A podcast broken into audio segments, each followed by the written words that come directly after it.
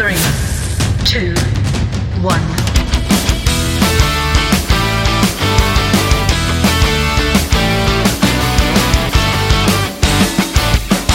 I asked you to look this way. You remember that a few weeks ago? I said, look this way. Not this way at me necessarily, but this way. Look this way. If you feel lack and limitation or suffer some from some negative perspective on life, look this way. The tool is to turn away from the negative conditions, turn away from the diagnosis, turn away from the hand me down DNA rules, possibilities, excuses, turn away from the so-called experts that do not know you that that put you in some sort of class or group that you do not belong you know you don't belong there or pay little or no attention to the unique you turn away from your old stories or poor lessons turn away from the religious bs that tells you you're not enough or born in sin or other ridiculous ideas, or make up rules that the prophets did not teach. That happens much too much in religion. Turn away from the ideas of fire and brimstone, or that 47 virgins are waiting for you in some sort of afterlife.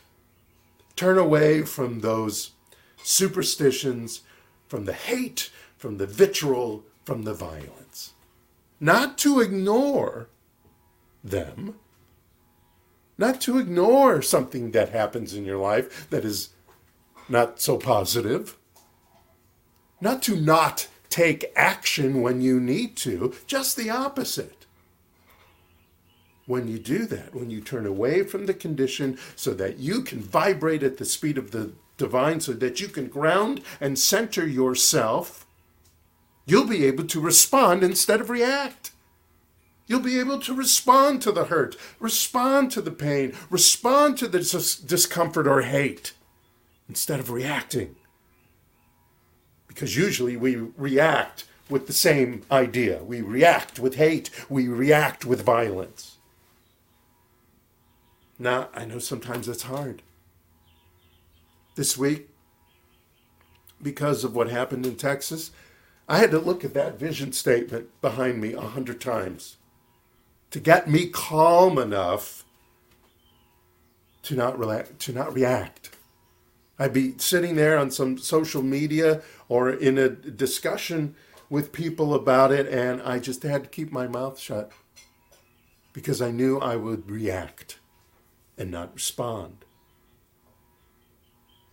It saddens me the excuses that have been said and and continue to be said.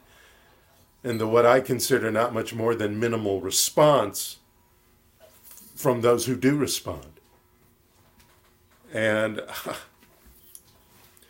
this may be a, a, lot to say, but I question many of these people, and I'm talking mostly about uh, the people who could do something about the situation, those in government especially.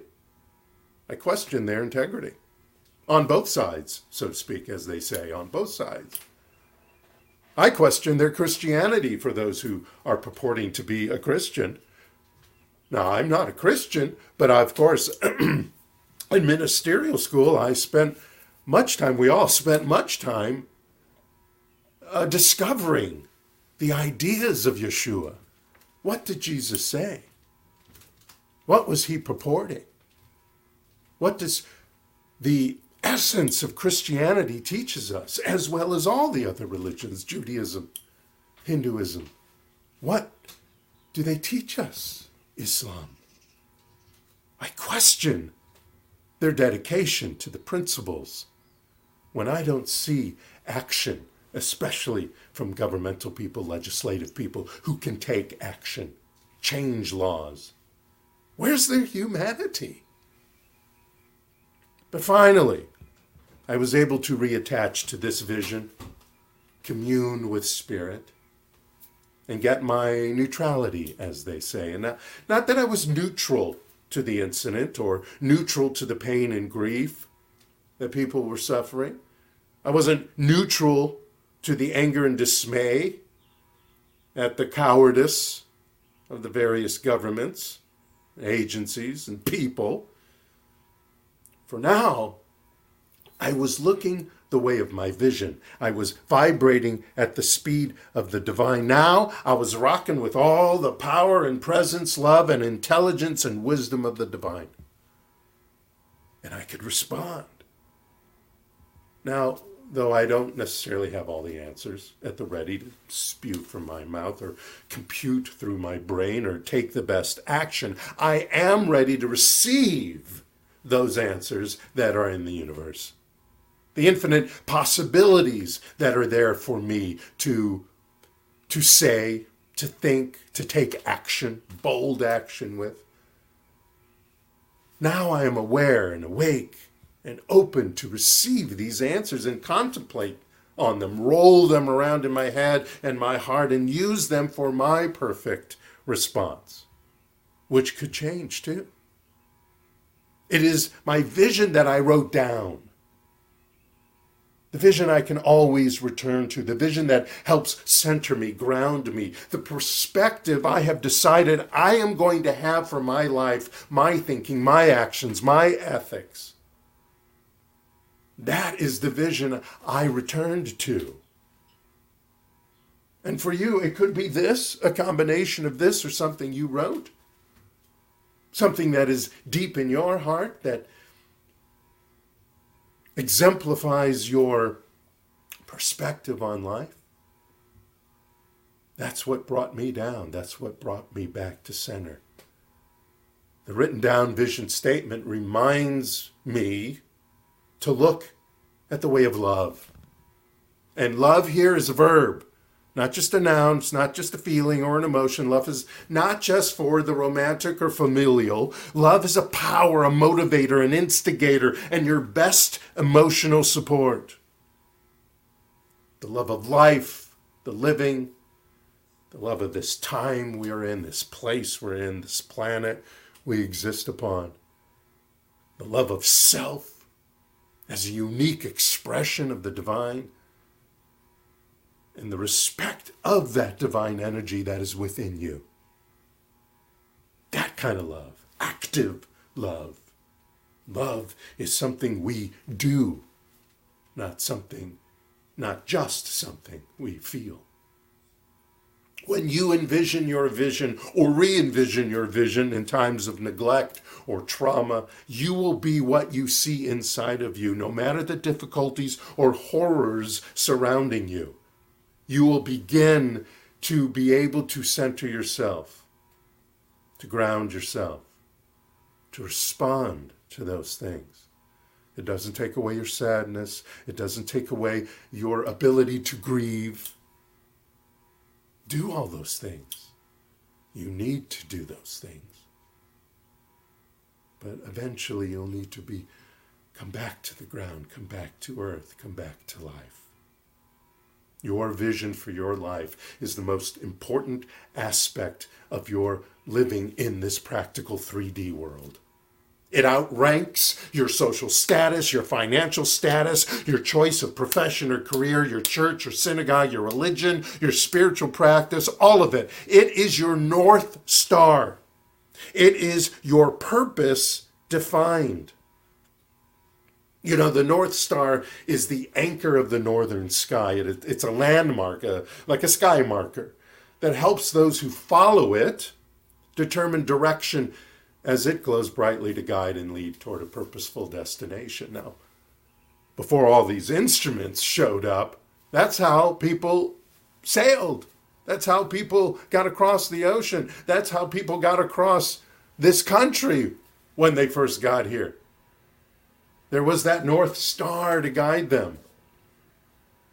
Doesn't mean they went north. Maybe they saw the North Star and knew now this is east, so I can go that way, or northeast, or just the opposite southeast, or southwest, wherever they were going. There was that landmark, that sky marker, like your vision.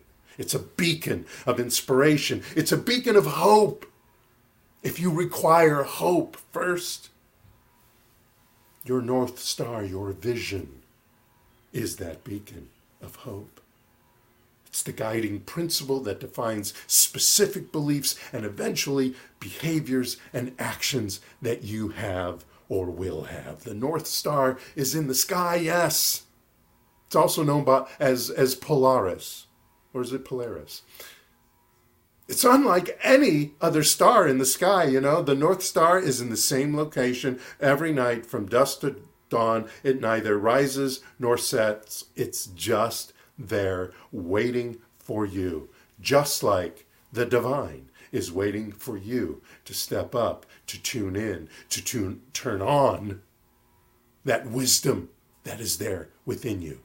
I don't care what your educational prowess is, that wisdom is there in you, waiting for you to become awake and aware of it and listen. Well, so too, like the North Star, is your vision statement. All is measured by it. All transactions are affected by this perspective that is outlined in your vision statement. Change your perspective, change your life. Change your perspective, change your thoughts, change your beliefs, change your life. Focus on what you want, my friends, not what you don't want.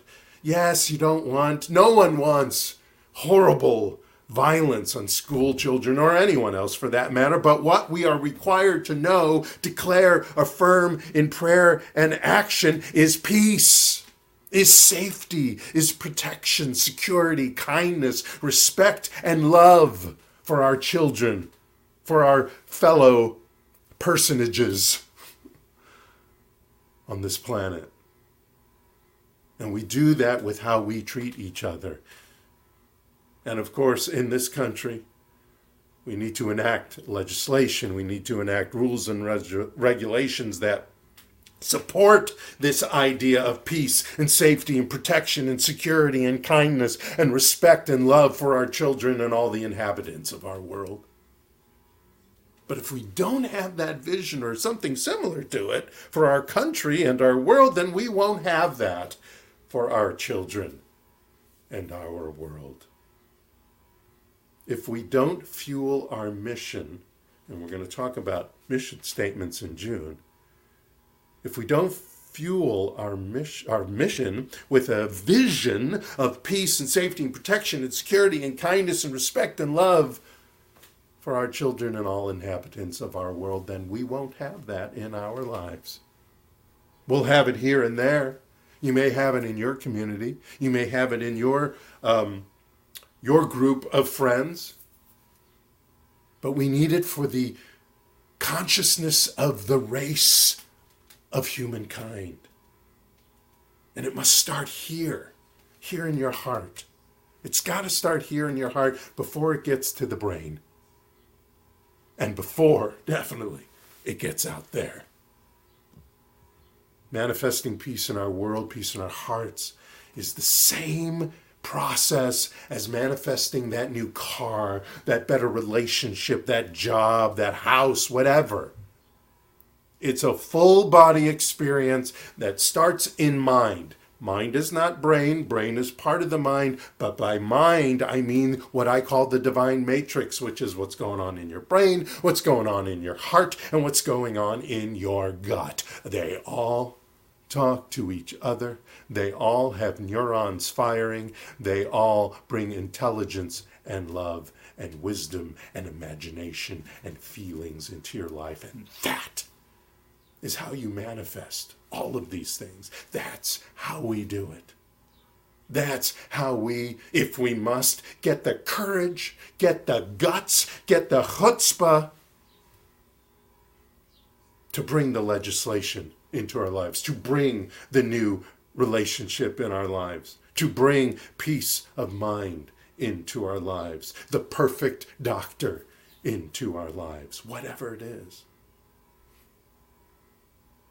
And if you feel you're there, if you feel you're there in mind, then sit quietly and listen.